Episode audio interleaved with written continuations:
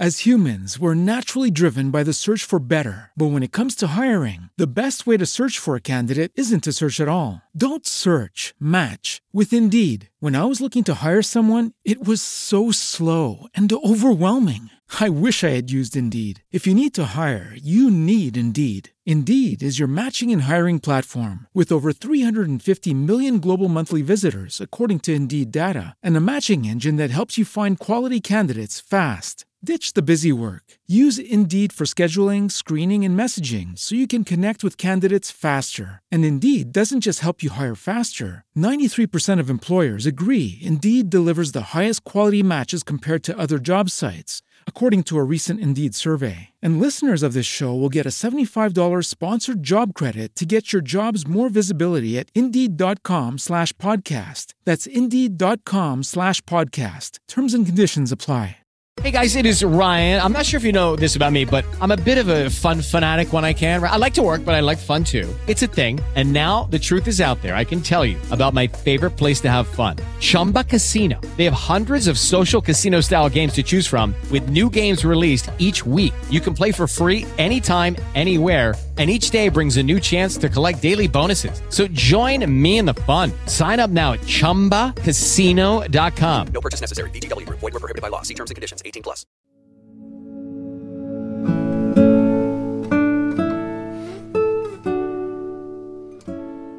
Ok, io oggi sono veramente contento di poter introdurre la presentazione dell'ultimo libro di Daniele Caligiore che è il è, è IA, è intelligenza artificiale, istruzioni per l'uso. Spero che la copertina si veda, nonostante un po' di riflesso. Il Mulino 2022. Io ringrazio tanto l'autore per aver accettato di mh, discutere del suo libro su, su stroncature e ringrazio Monica Biggio e Marco Fasoli per aver accettato di svolgere il ruolo di discussant insieme all'autore. Vi do il benvenuto su Stroncature, vi auguro un buon lavoro e lascio subito la parola all'autore per il suo primo intervento. Prego Daniele.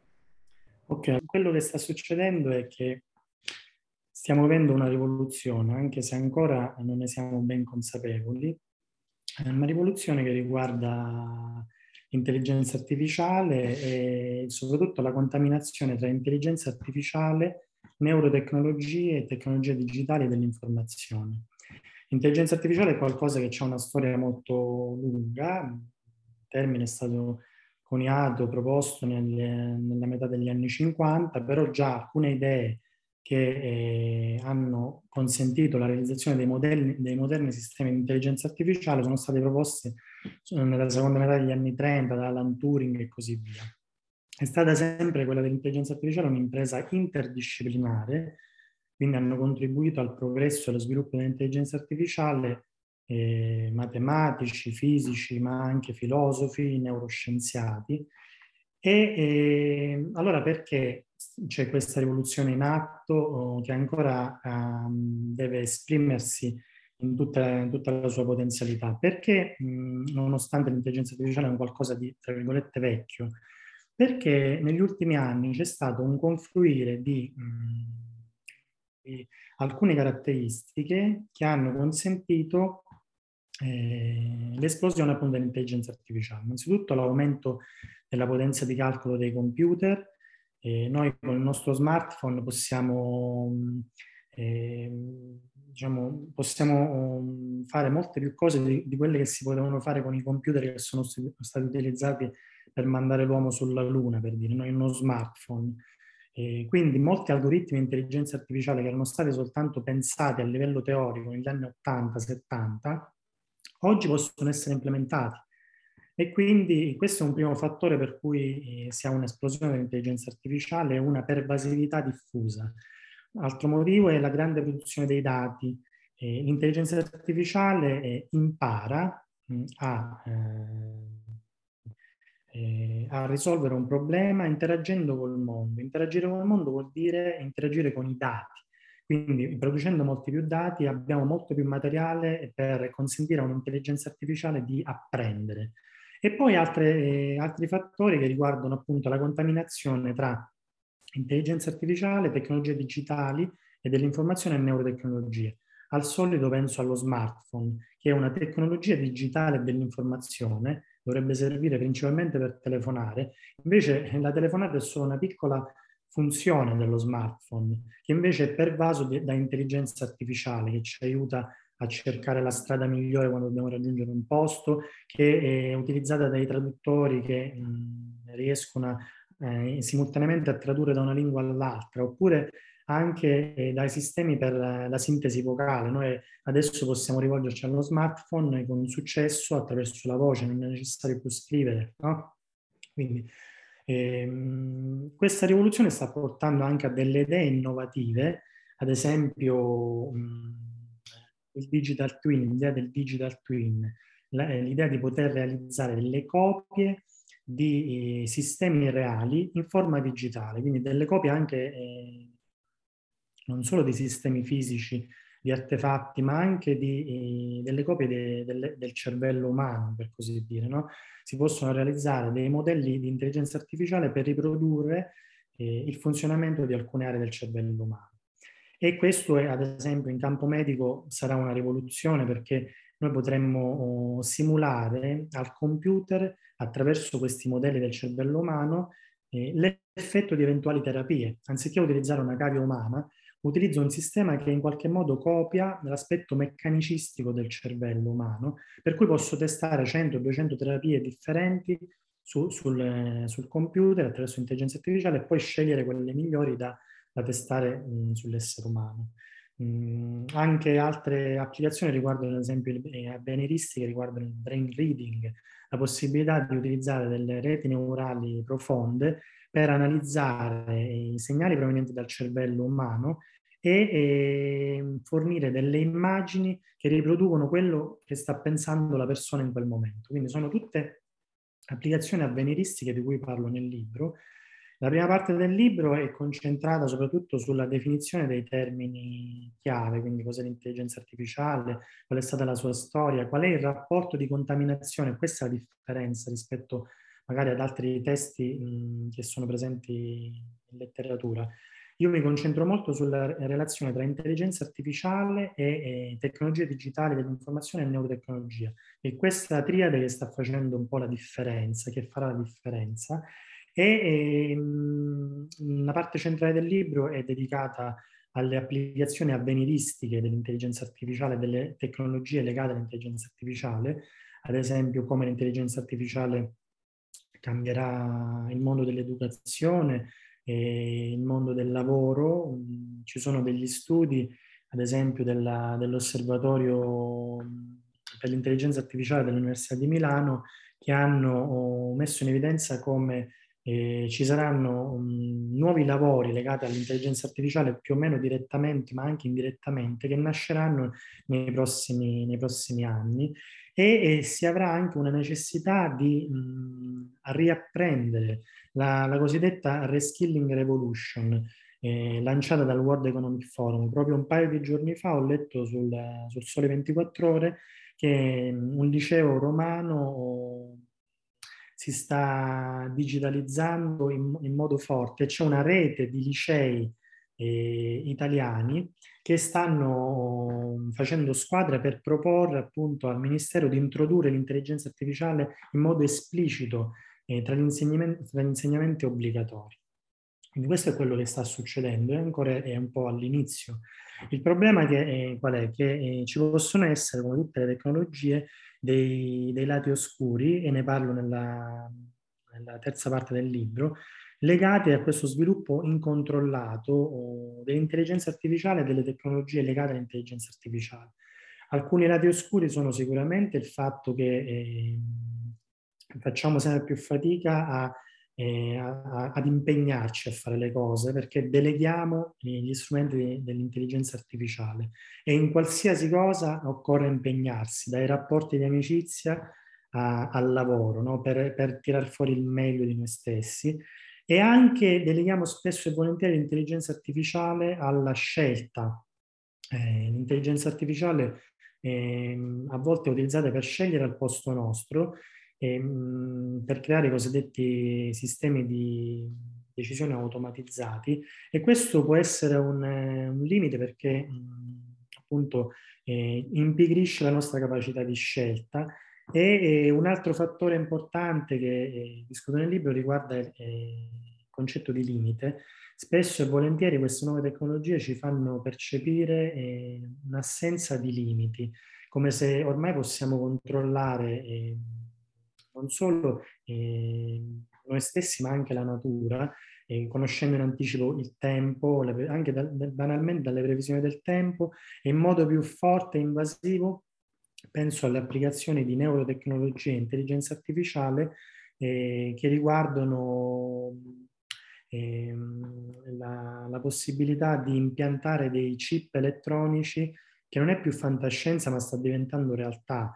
Eh, all'interno del cervello umano c'è un'azienda, un'impresa diciamo, che ha messo su eh, Elon Musk eh, su questo, si chiama Neurolink, e stanno realizzando dei, dei sistemi elettronici, delle neurotecnologie che utilizzano l'intelligenza artificiale non solo per ripristinare la funzionalità di alcune parti del cervello che eh, ormai non funzionano, quindi non solo per applicazioni mediche, ma anche per aumentare le capacità cognitive. Questo può essere, eh, non è detto che sia insomma qualcosa di, di positivo, soprattutto se eh, in prospettiva c'è la possibilità di creare nuove discriminazioni tra chi può permettersi questo, eh, questo boosting diciamo, delle potenzialità cognitive e chi no. E comunque è un'idea, secondo me, un po' pericolosa perché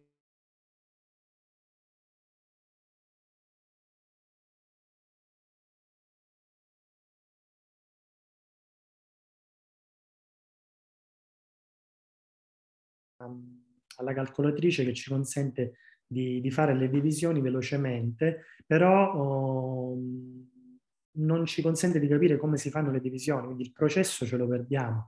La velocità e essere sempre sul pezzo, un altro, eh, un altro lato oscuro di questa diffusione incontrollata dell'intelligenza artificiale e delle nuove tecnologie legate all'intelligenza artificiale. La parte finale del libro la dedico invece alle istruzioni per l'uso dell'intelligenza artificiale, cioè quali sono secondo me, eh, gli aspetti che dobbiamo riscoprire e valorizzare per utilizzare al meglio oh, l'intelligenza artificiale e le tecnologie mm, correlate ad essa e eh, quali sono queste, queste, questi fattori? Innanzitutto eh, il silenzio, la riscoperta del silenzio. Ci sono in questi, in, questi, anni sono, c'è stato un fiorire di, dei cosiddetti detox day, che sono dei giorni in cui le persone scelgono di non utilizzare nuove tecnologie, di non utilizzare il computer, lo smartphone, eh, di riscoprire mh, anche l'utilizzo del corpo per apprendere. Eh, e quindi tutte le, le, intelligenze, non solo l'intelligenza, diciamo così, emotiva, cognitiva, ma anche l'intelligenza corporea, e, ehm, il, nel, nel, nel, nel, libro faccio riferimento a diverse ricerche scientifiche che supportano uh, le istruzioni per l'uso che discuto.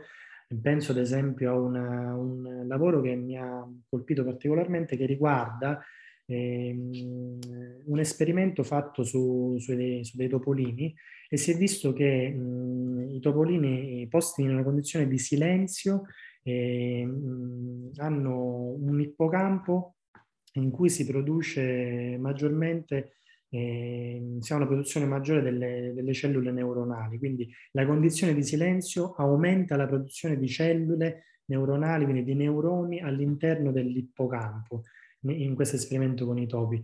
E, e questo è molto importante perché l'ippocampo, ad esempio, è un'area del cervello che è collegata alla memoria, all'apprendimento, anche alla, alla creatività, alla capacità che abbiamo di apprendere guidati dalla motivazione. Quindi è un'area chiave no? anche per la creatività. E altri, altri aspetti che discuto nel libro per, in chiave di rivalutazione sono ad esempio legati al limite, ancora una volta al concetto di limite, eh, visto come un qualcosa che va riscoperto per poter eh, crescere. Il limite è stato da sempre importante sia a livello esempio, legale, no? le leggi che pongono dei limiti per eh, definire e delineare dei comportamenti leciti, ma anche il limite di proprietà tra, tra due individui che condividono eh, i confini ma anche i limiti fisici no? che ci fanno rispettare il, il nostro corpo e, e, e anche il, il, funzionamento degli altri esseri viventi. Il limite è visto come un, un qualcosa che eh, ci consente di avere una dialettica autentica con gli altri. E, penso sempre all'esempio di diverse forme di energia. Io sono un ingegnere, quindi ho un po' una visione sempre legata molto a quello che succede a livello fisico.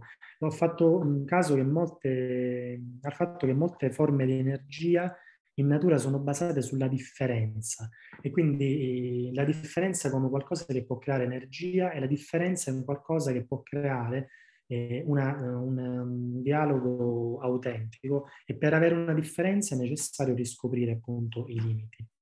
E, ehm, voglio concludere questa breve presentazione del libro ehm, ringraziando diciamo, eh, i colleghi dell'Istituto di Scienze e Tecnologie della Condizione del CNR, con i quali ho fatto diverse discussioni che ho un po' canalizzato e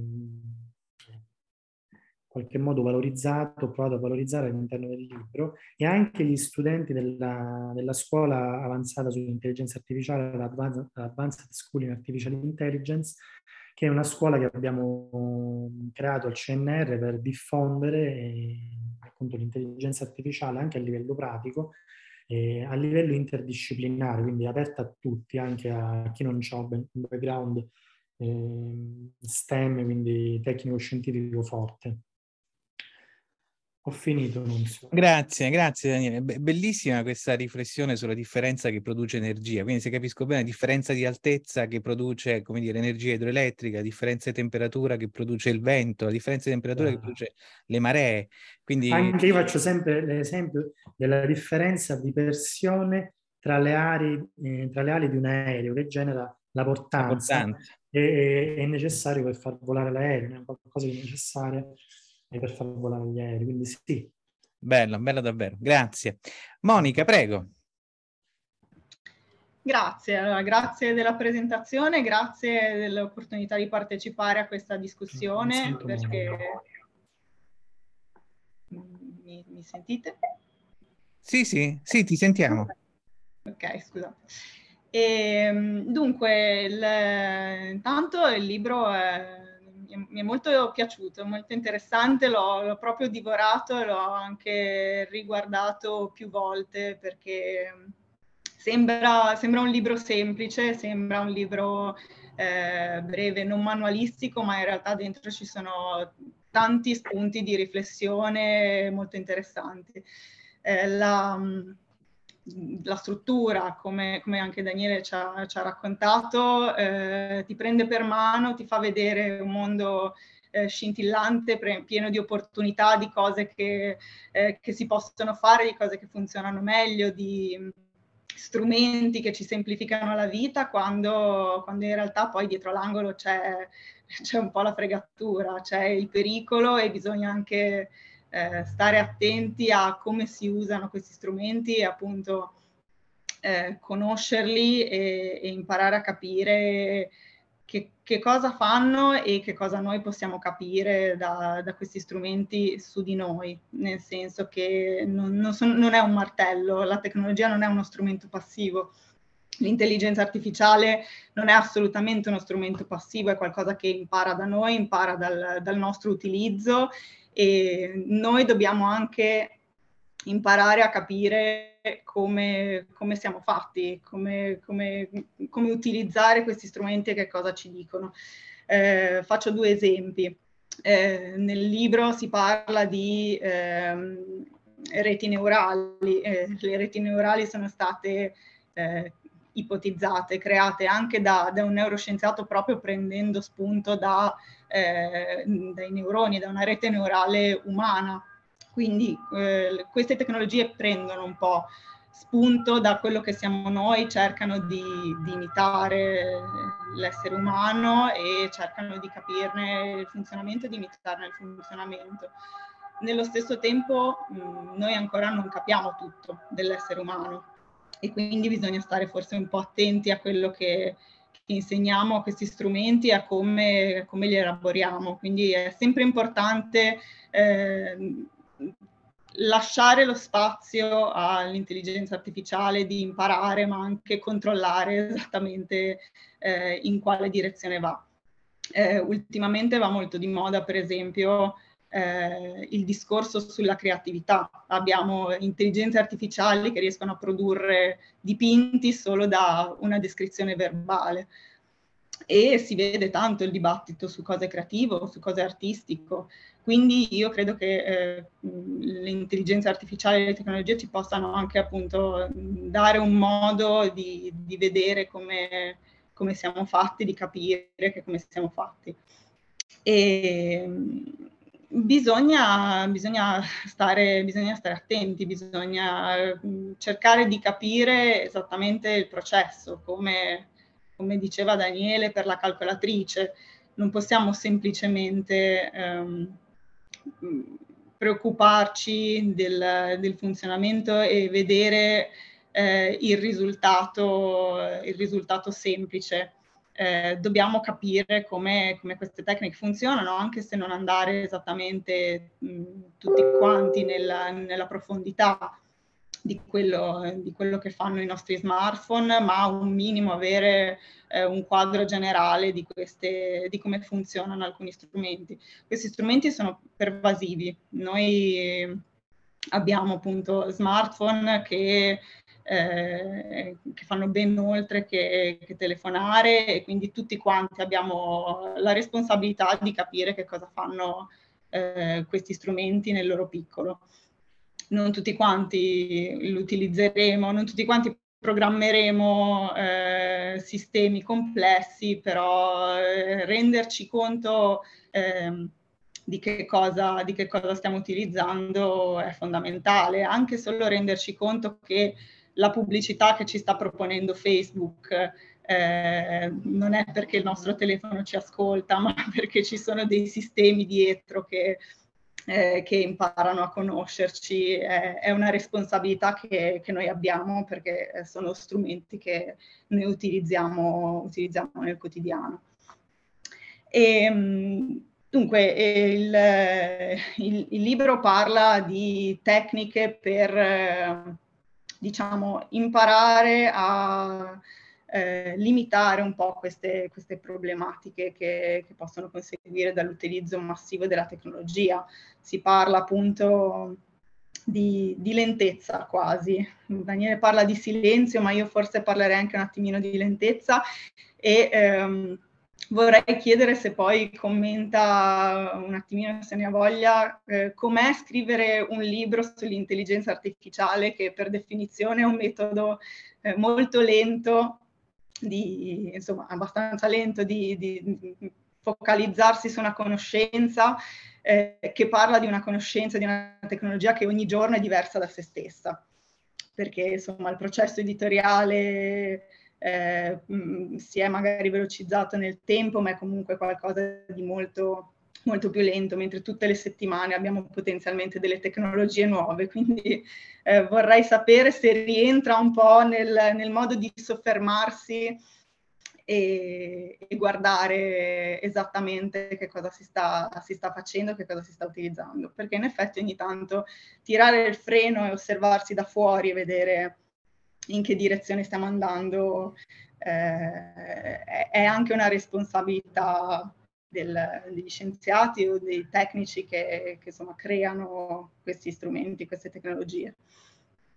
Eh, una cosa che effettivamente ho notato ehm, è che spesso sono gli stessi coinvolti, eh, ehm, più che le istituzioni, a eh, alzare la mano e dire qua dobbiamo un attimino rallentare e vedere in che direzione stiamo andando eh, le istituzioni tendono a essere, magari soprattutto in Italia, sempre un po', un po indietro, anzi non sapevo di questa cosa ehm, del, de, del, liceo digitale, ma effettivamente si tende sempre a, a, a, riparare piuttosto che a prevenire. Invece chi è, chi è dentro eh, ha la responsabilità di farsi, di, di, osservare, di farsi certe domande effettivamente eh, viene spesso dal, dall'interno, dalla stessa comunità scientifica, dalla stessa comunità tecnica, il, eh, ho uno strumento, la domanda ho uno strumento molto potente in mano e bisogna stare attenti a come lo si lo utilizza. Oltretutto questi tipi di strumenti, eh, più che gli smartphone, proprio intesi come intelligenza artificiale, sono strumenti impalpabili, sono cose che noi, noi non vediamo, noi non, non hanno una, una, corporeità e che possono, essere, possono un po' sfuggire dal nostro controllo. Quindi un altro, un'altra tecnica che Daniele propone per tutelarsi è proprio eh, concentrarsi sulla corporeità e sui limiti del, del, proprio corpo e sulla propria fisicità, quasi in contrapposizione con, eh, con l'incorporeità dell'intelligenza artificiale, del machine learning, eh, di questi strumenti che prendono decisioni quasi senza, eh, senza il nostro controllo. Eh, sono, sono, tutti spunti molto, molto interessanti e secondo me ogni pagina andrebbe eh, letta e, e, riletta un paio di volte e, e bisognerebbe confrontarsi con qualcuno per, eh, durante la lettura. Ci sono molti eh, spunti, eh, molti spunti di confronto, poi non, eh, ci, ci, sono, ci si trova anche magari per un pubblico meno tecnico una descrizione molto chiara di che cos'è una blockchain, di che cosa sono alcune, eh, alcuni, alcune terminologie che ormai fanno parte del nostro quotidiano che utilizziamo quasi senza appunto conoscenza e comprensione però quello che, che, c'è di più è il ragionamento il valore aggiunto di questo libro è proprio il ragionamento e la riflessione su da dove veniamo e dove stiamo andando e che cosa abbiamo tra le mani. As humans, we're naturally driven by the search for better. But when it comes to hiring, the best way to search for a candidate isn't to search at all. Don't search, match with Indeed. When I was looking to hire someone, it was so slow and overwhelming. I wish I had used Indeed. If you need to hire, you need Indeed. Indeed is your matching and hiring platform with over 350 million global monthly visitors, according to Indeed data, and a matching engine that helps you find quality candidates fast. Ditch the busy work. Use Indeed for scheduling, screening, and messaging so you can connect with candidates faster. And Indeed doesn't just help you hire faster. 93% of employers agree Indeed delivers the highest quality matches compared to other job sites, according to a recent Indeed survey. And listeners of this show will get a $75 sponsored job credit to get your jobs more visibility at Indeed.com slash podcast. That's Indeed.com slash podcast. Terms and conditions apply. Step into the world of power, loyalty, and luck. I'm going to make him an offer he can't refuse. With family, cannolis, and spins mean everything. Now, you want to get mixed up in the family business. Introducing The Godfather at Choppacasino.com. Test your luck in the shadowy world of The Godfather slot. Someday. I will call upon you to do a service for me. Play the Godfather. Now at Chumpacasino.com. Welcome to the family. VGW Group. No purchase necessary. Void where prohibited by law. See terms and conditions 18 plus. Ehm, direi che non ho altro da aggiungere in questo momento. Ok. Allora, eh, la connessione di, eh, dell'altro relatore è caduta, quindi ne approfitto io per fare qualche considerazione e casomai anche qualche domanda perché le riflessioni che avete fatto sono di grandissimo interesse. Io, come dire, la guardo dal mio background di, di formazione, che è quello più o meno delle scienze umane, e eh, sottolineando quello che diceva Daniele sul, sul eh, come dire, la scelta, a me pare che ci sia questa cosa che è del tutto umana, nel senso che noi ci fidiamo di più di ciò che è tecnologico e meno di ciò che è umano. Per cui mi fido di più del regalo che mi viene suggerito su Amazon eh, in base alle, alle, agli algoritmi di, sce- di, di, suggerimento delle scelte sul regalo da fare a qualcuno piuttosto di quello che potrei scegliere io. E in questo caso il problema non è della macchina in sé, è il fatto che noi per certi versi non, ci fidiamo meno delle nostre capacità e più di ciò che è auto automatico oppure è tecnologico. E poi c'è un'altra grande tara che è, è umana prima di tutto che, eh, e poi tecnologica, e cioè la, come dire, il tentativo continuo di scappare dalla decisione, perché la decisione implica la responsabilità e la responsabilità implica delle conseguenze. Per cui eh, se posso evitare di scegliere e far scegliere una macchina per me, di fatto mi tolgo il problema delle responsabilità e di fatto mi, eh, mi tolgo il problema delle conseguenze delle mie scelte. Però scegliere è quanto di più umano ci possa essere. Quindi per certi versi noi stiamo usando le tecnologie come surrogati di umanità per privarci di quelle, per toglierci la responsabilità di dosso. E anche in questo caso il, il, il, il, limite è tutto umano e poi tecnologico. E poi l'altra questione che mi ha colpito molto è il senso del limite che diceva Daniele, perché eh, eh, vi ripeto, lo, lo, guardo sempre dal mio punto di vista, di fatto l'Occidente è quello che è perché c'è il limite. Le leggi sono un limite perché sono, imbrigliano il potere. Noi viviamo in degli stati all'interno dei quali la struttura principale è lo Stato di diritto e l'essenza dello Stato di diritto è quella di imbrigliare il potere politico, renderlo relativo e non assoluto e creare degli spazi di autonomia perché gli individui, le imprese, le società, la società civile possano esprimere liberamente, liberamente se stessi. Quindi da questo punto di vista volevo chiedere eh, anche a te, Monica, prima all'autore, poi eh, a te Monica, eh, cioè come si fa a usare come dire, noi stiamo attribuendo delle colpe alla tecnologia quando sono delle colpe umane. E come facciamo a risolvere questo? Cioè, in questo caso la tecnologia è buona e gli esseri umani sono cattivi. Eh, come facciamo a uscire da questa, da questa tara che è tutta umana e usare la tecnologia forse per aiutarci a scegliere meglio e non delegare la scelta alle macchine? E poi vi volevo chiedere di ritornare su questo concetto del limite che mi sembra, mi sembra molto importante. Daniele, prego. Allora, mh, mm, rispondo alle tue domande, però prima volevo fare un paio di osservazioni su quello che diceva Monica pure. E, ehm, questo è un libro che è stato scritto, o almeno ho provato a farlo, eh, a scriverlo con una sensibilità interdisciplinare. Io lavoro appunto in questo istituto del CNR, mm, dove si è parlato di intelligenza artificiale già mh, mm, dalla metà degli anni Ottanta eh, e soprattutto si parlava di intelligenza, e si parla ancora oggi di intelligenza artificiale per studiare l'intelligenza naturale. Si parla anche di applicazioni di, di robotica e altre applicazioni per il controllo dei droni, eccetera. Però mh, diciamo, l'anima dell'istituto è un'anima umanistica, era l'istituto di psicologia. Quindi io, io sono un ingegnere, però mi sono occupato di psicologia dello sviluppo, di neuroscienze, ho colleghi, ho il piacere di lavorare con colleghi che sono laureati in psicologia o in filosofia, ma sono ottimi programmatori. Quindi, secondo me, questo è un valore aggiunto. Affrontare l'intelligenza artificiale partendo da un background che non è detto che sia prettamente tecnico o, o strettamente legato all'intelligenza artificiale, può farti vedere le cose con più distacco, in modo diverso e spesso e volentieri, per quanto riguarda la ricerca, aiutarti anche a trovare delle soluzioni innovative a un problema.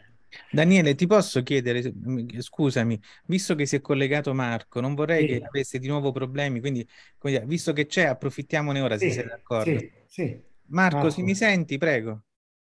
Ciao Nunzio, eh, ciao Daniele, scusate, ma la connessione è un po' traballante. Intanto vi ringrazio per uh, l'invito e per la possibilità di discutere il, il lavoro di, uh, di Daniele Caligiore, che sicuramente eh, molto interessante, un libro anche importante per la cultura digitale e tecnologica italiana perché eh, voglio dire l'ambito dell'intelligenza artificiale è un ambito nuovo su cui purtroppo i, i testi in italiano non, non sono molti. È un libro molto mh, completo, variegato anche, nel senso che mh, ci sono certe cose che, no, alcuni aspetti che uno non si aspetterebbe secondo me da un, da un ingegnere dell'intelligenza artificiale, sono una bella, una bella sorpresa.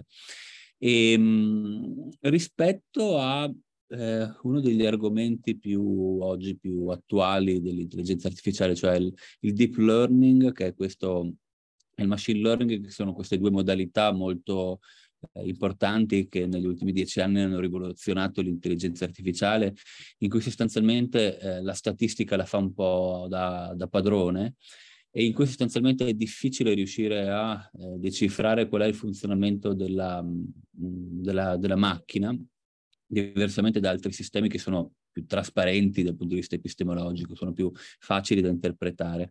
E allora mi domandavo mh, mm, se, se, fosse possibile avere un, un feedback anche rispetto ai nuovi tentativi che oggi sono in atto eh, di cercare di rendere eh, trasparente questo tipo di tecnologia intelligibile. E mi domandavo se secondo te è possibile mh, mm, riuscire a eh, costruire un, una sorta di deep learning e machine learning explainable, cioè sì. spiegabile oppure, oppure, no? Questa è la, la prima domanda ecco, che farei. Sì, la risposta è, è, veloce nel senso che già ci stanno delle... Allora, le, le deep network sono delle reti neurali artificiali che eh, di fatto sono dei sistemi di intelligenza artificiale che apprendono simulando un po' quello che avviene nel nostro cervello in modo semplificato. Ci sono neuroni eh, che sono i neuroni artificiali e sono collegati tra, tra di loro attraverso dei pesi, dei link, eh, ogni, ogni, link ha un, un, numeretto che rappresenta il peso. Quando la rete apprende, vengono modificati questi numeretti, la, che è la memoria della rete. Quindi l'apprendimento consiste nella modifica dei pesi, del valore dei pesi che emettono i neuroni artificiali. Ora, mh, in che modo la rete si organizza per risolvere un problema? una deep network si organizza per risolvere un problema è un problema, perché cioè capire in che modo si è organizzata la rete è un problema, quello che dicevi tu Marco. E questi infatti sono, sono considerati sistemi black box, però ecco, um, da, da, qualche anno si comincia a, a, si sta cominciando a lavorare a dei sistemi per il deep learning, quindi a, a delle reti neurali artificiali che sono parzialmente spiegabili, quindi magari alcune parti di questa rete sono eh, diciamo, impostate dall'utente e, e comunque sia eh, sono sistemi ibridi che consentono appunto di capire meglio come funziona. Questa è la risposta alla tua domanda. La risposta è sì, si sta lavorando per eh, qualcosa già c'è. Ok, grazie mille. E invece passando una, alla seconda parte del libro in cui sostanzialmente ci sono delle posizioni anche molto critiche rispetto agli aspetti più problematici dell'intelligenza artificiale, eh, che è una cosa che sì, mi ha positivamente stupito perché eh, sostanzialmente eh, forse in Italia c'è molta aspettativa, molta enfasi eh, sui lati più, eh, diciamo, più positivi della nuova rivoluzione dell'intelligenza artificiale, ma non c'è uno sguardo molto critico su quelli che sono gli aspetti un po' più appunto potenzialmente deleteri. Però devo dire anche la verità che mi ha un po' stupito trovare posizioni così forti, cioè ci sono punti in cui uh, assumi una posizione molto eh, negativa rispetto alle, alle tecnologie. Anche per esempio la lettura che hai dato de, de, de, del mio lavoro in alcuni, alcuni, punti mi ha un po' stupito perché è, è vero, io ho messo in, um, nel, nel, mio libro Il benessere digitale, ho affrontato anche gli aspetti critici e su diversi punti sono d'accordo con te, eh, però forse ecco, mh, c'è una comunque diciamo uh, una via d'uscita che passa anche per una capacità dell'utente di reinterpretare la tecnologia e mentre in, altri, in alcune parti della, del, del, tuo libro mi sembra che mh, ci sia un approccio un po' deterministico, cioè che eh, si presupponga che la tecnologia sia in grado di determinare un determinato pensiero, un determinato comportamento dell'utente. E il che da, dal mio punto di vista in parte è sicuramente vero, cioè il fatto che la, la tecnologia ci influenza, che è una cosa sicuramente che non viene eh, assolutamente affrontata nella nostra società, nella nostra cultura, perché noi viviamo nella cultura della tecnologia come strumento che è governato eh, dall'essere umano come se fosse un padrone con uno schiavo, no? In realtà la tecnologia agisce su di noi, quindi c'è una, retro, una retroazione della tecnologia. Però forse diciamo, c'è uno, uno, una via di mezzo anche rispetto a una visione invece più deterministica, secondo cui la tecnologia d- rischia di determinare alcuni, alcuni pensieri, alcuni, alcune mh, effetti negativi per quanto riguarda la nostra vita cognitiva, le nostre capacità cognitive.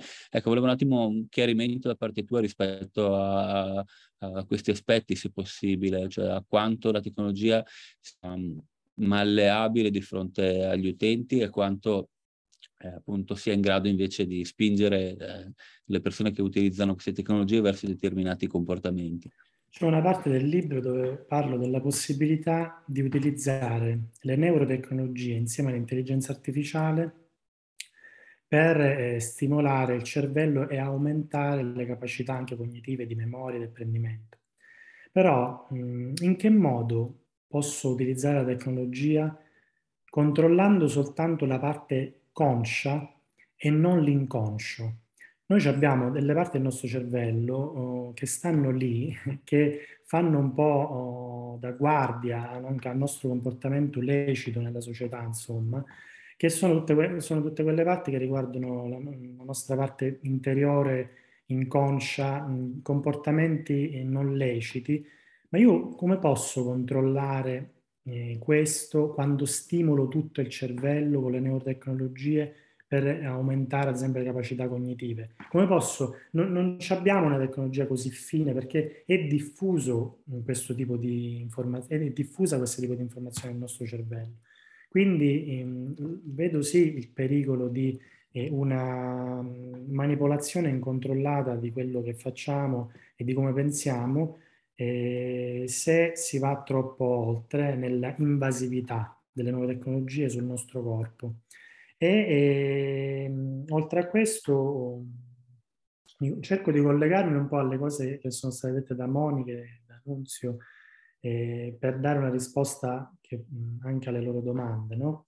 Ad esempio, Monica diceva uh, come hai fatto a scrivere un libro eh, che, su, de, su, delle tematiche che sono fortemente in divenire, no? in trasformazione come eh, l'intelligenza artificiale e nuove tecnologie. Allora, sicuramente è stato un, un, vantaggio fare ricerca su queste tematiche, quindi conoscere o comunque stare vicino allo stato dell'arte per lavoro anche, no? E, e, e anche eh, una cosa importante è che io ho basato, diciamo, anche le mie idee, ho cercato di supportare le mie idee mh, su come utilizzare eh, l'intelligenza artificiale e le nuove tecnologie in modo opportuno, facendo leva sui risultati della ricerca scientifica.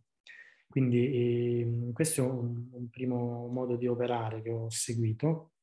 E eh, un altro aspetto importante che mi, insomma, penso che sia da sottolineare è che il libro non è stato scritto per ingegneri, per fisici, è stato scritto per tutti. Come dicevo all'inizio, con una sensibilità, ho provato a scriverlo con una sensibilità interdisciplinare e, e ehm, credo poco nelle etichette. Io, ripeto, ho studiato da ingegnere, adesso sono un ricercatore che studia il cervello utilizzando l'intelligenza artificiale. Non lo so se sono ancora un ingegnere, se sono un neuroscienziato, cioè a volte le, eh, le etichette possono limitarci in senso negativo, quindi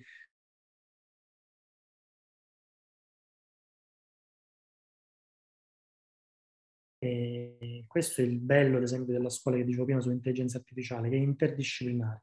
Ognuno col suo background e cercare di trovare una soluzione comune al problema. Qual è il problema? Cercare di sfruttare veramente le potenzialità che ancora stiamo sfruttando al minimo dell'intelligenza artificiale evitando di essere manipolati e di cadere invece nel loop dell'impoverimento della conoscenza, che si ha tutte le volte, ad esempio, che ci affidiamo all'intelligenza artificiale in modo cieco, e qua mi, mi, mi ricollego a quello che diceva Nunzio, sui, sui, limiti e sul fatto che abbiamo un'eccessiva fiducia sull'intelligenza artificiale e le nuove tecnologie. È un po' come accadeva col televisore, l'ho sentito in televisione, quindi è vero, no? Adesso l'ho letto su internet, quindi c'è una sorta di populismo digitale, dico anche nel libro, no? Basta che vedo diciamo, 100 like, vabbè, sarà una notizia. Questo però ci fa essere connessi velocemente, sempre sul pezzo, però in modo superficiale. E, e soprattutto eh, sovrastimiamo quello che è la tecnologia, che tutto sommato, signori cari, è un qualcosa che abbiamo creato noi, essere pieni di limiti e di difetti, e, e, e la tecnologia è un arte, semplicemente un artefatto. Fortunatamente ancora se vogliamo possiamo spegnere lo smartphone, fare una passeggiata al parco, siamo liberi di farlo, e, e quindi i famosi detox day che dicevo. Quindi è importante anche capire eh, i limiti dell'intelligenza artificiale, cioè l'intelligenza artificiale e le nuove tecnologie sono soltanto qualcosa soltanto qualcosa che abbiamo creato noi, né più né meno. Grazie. Una domanda, se ho tempo. Sì, prego, e poi, eh, poi, anche Monica che vedevo che voleva intervenire di nuovo. Prego Marco. Una, una domanda velocissima. Eh, un, uno dei problemi dell'intelligenza artificiale oggi è che sostanzialmente mh, stiamo cercando di capire se è davvero intelligente oppure no.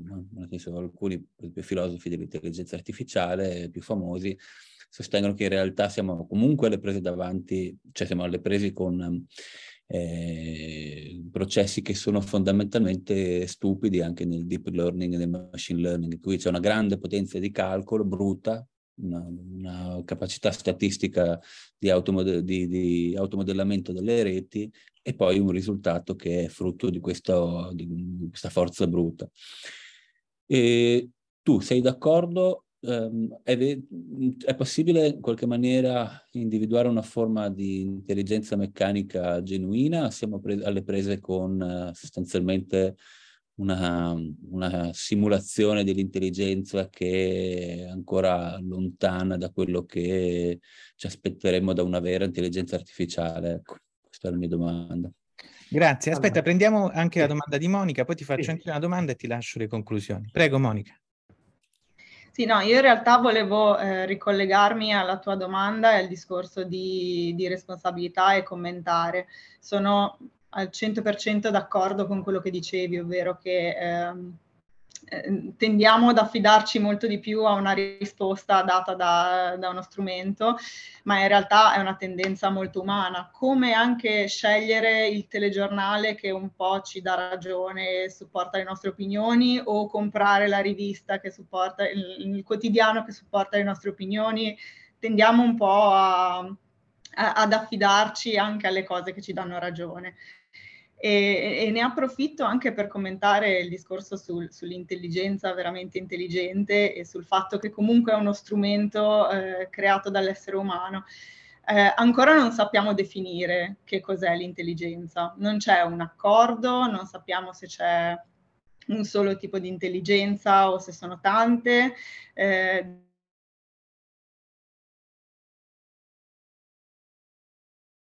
a illuderci, a confonderci, eh, facendoci credere di essere umana, ma non intelligente.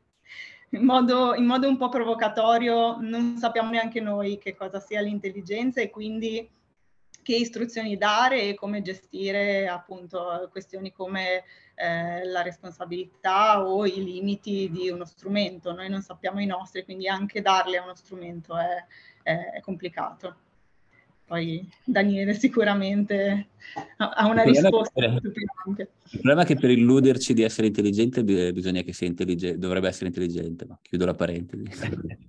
eh, faccio anch'io una domanda. No, a me quello che preoccupa di più, ed è questa, ma non è che ci sono, come dire, ci sono una serie di presupposti logico-filosofici che alla base di tutto questo discorso che sono fragili. Nel senso, tu dicevi i like che si possono prendere danno la sensazione che qualcosa funziona. Alla base c'è l'idea che la quantità si tramuta in qualità, ma noi sappiamo che cioè, non perché tutto il mondo beve Coca-Cola, la Coca-Cola fa bene. Eh, però n- non so se questo, come dire, cambiano i paradigmi, eh, paradigma, nel senso che eh, testando migliaia di volte gli effetti sul cervello di alcune eh, di, alcuni farmaci è possibile che venga fuori una qualità, quindi in quel caso che la quantità si trasforma in qualità. E, e l'altra cosa, come dire, non è che c'è, come dire, ci dimentichiamo della storiella del tacchino di Bertrand Russell, per cui, eh, come dire, eh, ci stiamo affidando a un metodo induttivo eh, tralasciando il metodo deduttivo. La storia di Bertrand Russell, lo dico per, non, per gli ascoltatori che non la conoscessero, è che il tacchino che tutte le mattine si rende conto che alle nove in punto gli, gli portano da mangiare, per cui da questa osservazione deduce una legge, anzi per via induttiva risale a una legge universale dicendo che tutte le mattine verrà nutrito alle ore 9, il che eh, si rivela vero fino al giorno del, del ringraziamento, eh, Chiosa, eh, Sor, Sornione, Bertrand Russell. E in questo caso noi non stiamo come dire, facendo delle inferenze dal, dall'osservazione, tiriamo fuori delle leggi universali quando nella scienza vale il metodo deduttivo. Prego Daniele. Sì, allora, ehm, riguardo la possibilità di realizzare delle, dei sistemi artificiali che possono eh, esibire, mostrare un'intelligenza autenticamente umana, diciamo così, eh, io sono, appartengo alla, alla, categoria di persone che pensa che questo non, almeno per il momento non, non potrà succedere, per tantissimi motivi. Perché eh, io, mi viene in mente una frase, quando Marco faceva la domanda mi è venuta in mente una frase, una frase di, uno psicologo dello sviluppo che mi piace molto, che si chiama Vygotsky, che ha studiato giurisprudenza e poi ha fatto lo psicologo dello sviluppo a proposito. Quindi pure biologo, pure Piacere, biologo ha fatto lo psicologo. Quindi allora, Vygotsky c'è una frase bellissima che dice mh, mm, qualcosa del genere, gli altri eh, sono importanti, attraverso gli altri divento me stesso, attraverso gli altri divento me stesso. Ora, un'intelligenza artificiale, che storia ha? Qual è la storia dell'intelligenza artificiale? Qual è la famiglia dell'intelligenza artificiale? Qual è il luogo dove è cresciuto? Qual è la storia a livello proprio umana, come la intendiamo noi, dei secoli, che ha portato l'essere umano a essere come oggi? L'intelligenza artificiale è qualcosa che è, una, è semplicemente una tecnologia, non ha una storia, non ha emozioni, non ha delle diverse forme di intelligenza che ha l'uomo.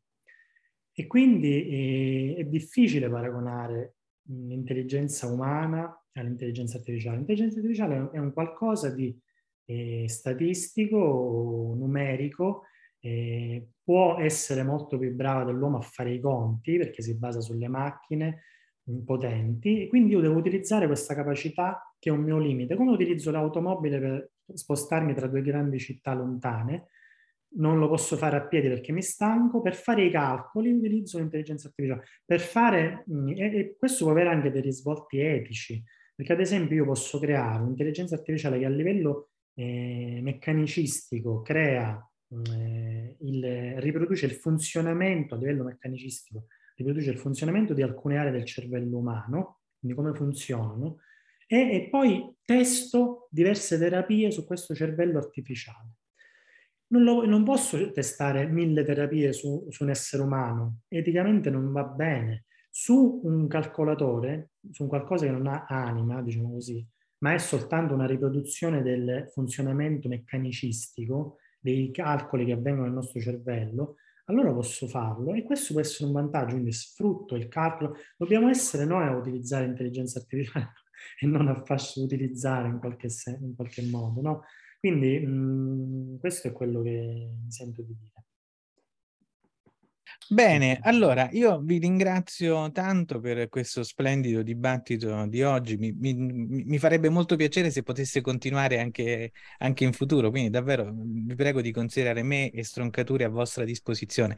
Ne approfitto per invitarvi a eh, come dire, dare un'occhiata a una piattaforma che abbiamo messo insieme eh, come Stroncature, che è eleatiche.it, sull'idea dell'interdisciplinarità, quindi una piattaforma eh, per mettere insieme le varie discipline con eh, il mondo delle imprese e il mondo degli investitori. Eh, vi ringrazio ancora, intanto l'occasione di oggi però è stata la presentazione dell'ultimo libro di Daniele Caligiori che è IA Istruzioni per l'uso, spero che la copertina si veda, Il Mulino 2022. Eh, ringrazio l'autore Marco, eh, Daniele Caligiore, ringrazio eh, Monica Biggio e Marco Fasoli per essere stati con noi stasera e dire, vi saluto cercando di strapparvi la promessa a rimanere in contatto e non perderci di vista. Grazie, grazie a certo, voi. Grazie a voi. Buona serata, grazie. Grazie, a presto. Judy was boring. Hello. Then Judy discovered ChumbaCasino.com. It's my little escape. Now Judy's the life of the party. Oh, baby, mama's bringing home the bacon. Whoa, take it easy, Judy. Chumba. The Chumba life is for everybody. So go to ChumbaCasino.com and play over 100 casino style games. Join today and play for free for your chance to redeem some serious prizes. Ch-ch-chumba. ChumbaCasino.com. No purchase necessary. Void where prohibited by law. 18 plus terms and conditions apply. See website for details. I came from a low income family that was that was struggling. You see how hard life can get. GC became a part of my life because I don't want my family to fall back into that I never thought education would take me this far. I'm still young. I still have a lot to do in my life and just want to get things done the way I want with a good education under me. I'm Stacy, and Grand Canyon University helped me find my purpose.